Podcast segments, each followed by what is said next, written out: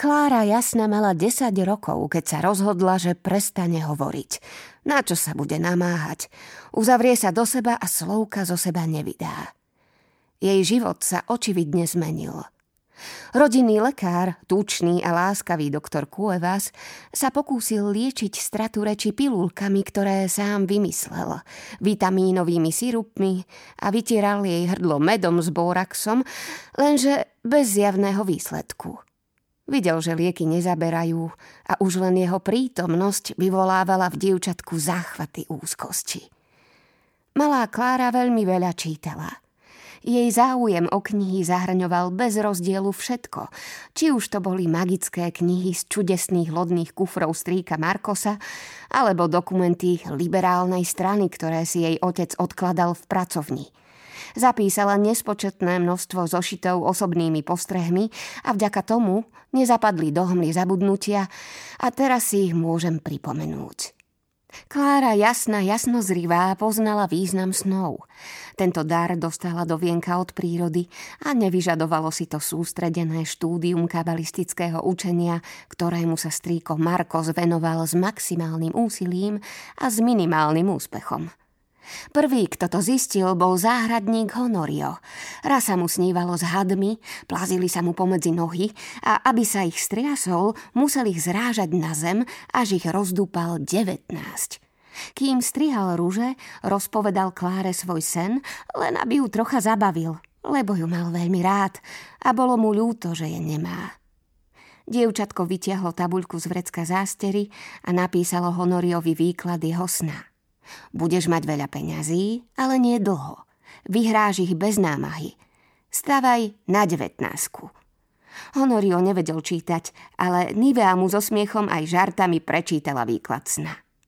Záhradník urobil, čo mu radili a vyhral 80 pesos v pokútnom hráčskom brlohu za uholným skladom – Kúpil si za ne nový oblek a zvyšok obetoval na pamätnú piatiku s priateľmi a na porcelánovú bábiku pre Kláru. Odvtedy dievčatko malo čo robiť, aby vyložilo mnoho snov, čo matka nevedela, lebo keď sa ľudia dozvedeli o príhode s Honoriom, vypitovali sa jej, čo znamená, keď niekto letí nad vežou na labutých krídlach, keď prúdu náša loď a morská panna spieva hlasom vdovy, keď sa narodia chrbtom zrastené dvojčatá a každé s mečom v ruke.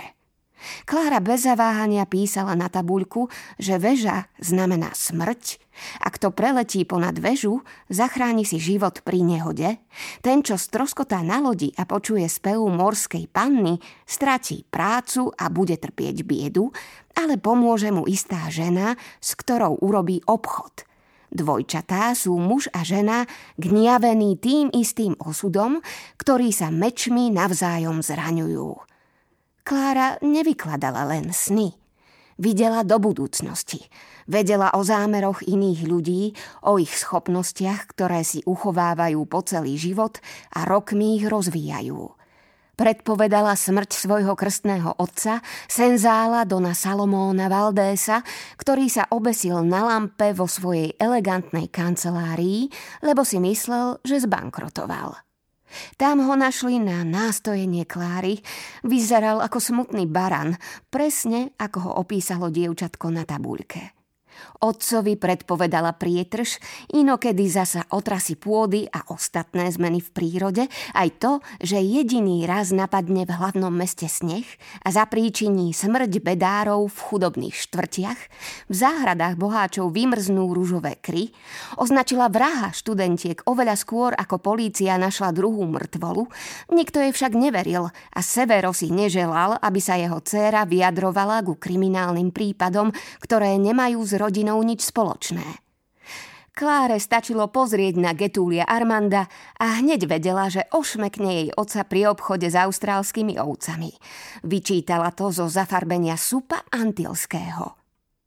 Napísala to otcovi, ale ten na to nedbal a spomenul si na predpoveď najmladšej céry, keď stratil polovicu majetku a jeho obchodný partner si už ako boháč užíval a opaľoval sa pri Karibskom mori s háremom krásnych, rytnatých černošiek na vlastnej lodi.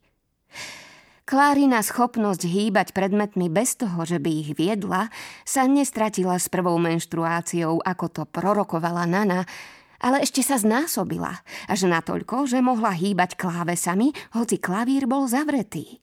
Iba že sa jej nikdy nepodarilo presunúť nástroj cez celú obývačku, ako si to želala. Na takéto extravagancie vynakladala najväčšiu časť svojej energie aj času – Zdokonalila sa v hádaní z kariet a veľmi veľa predpovedí jej vyšlo.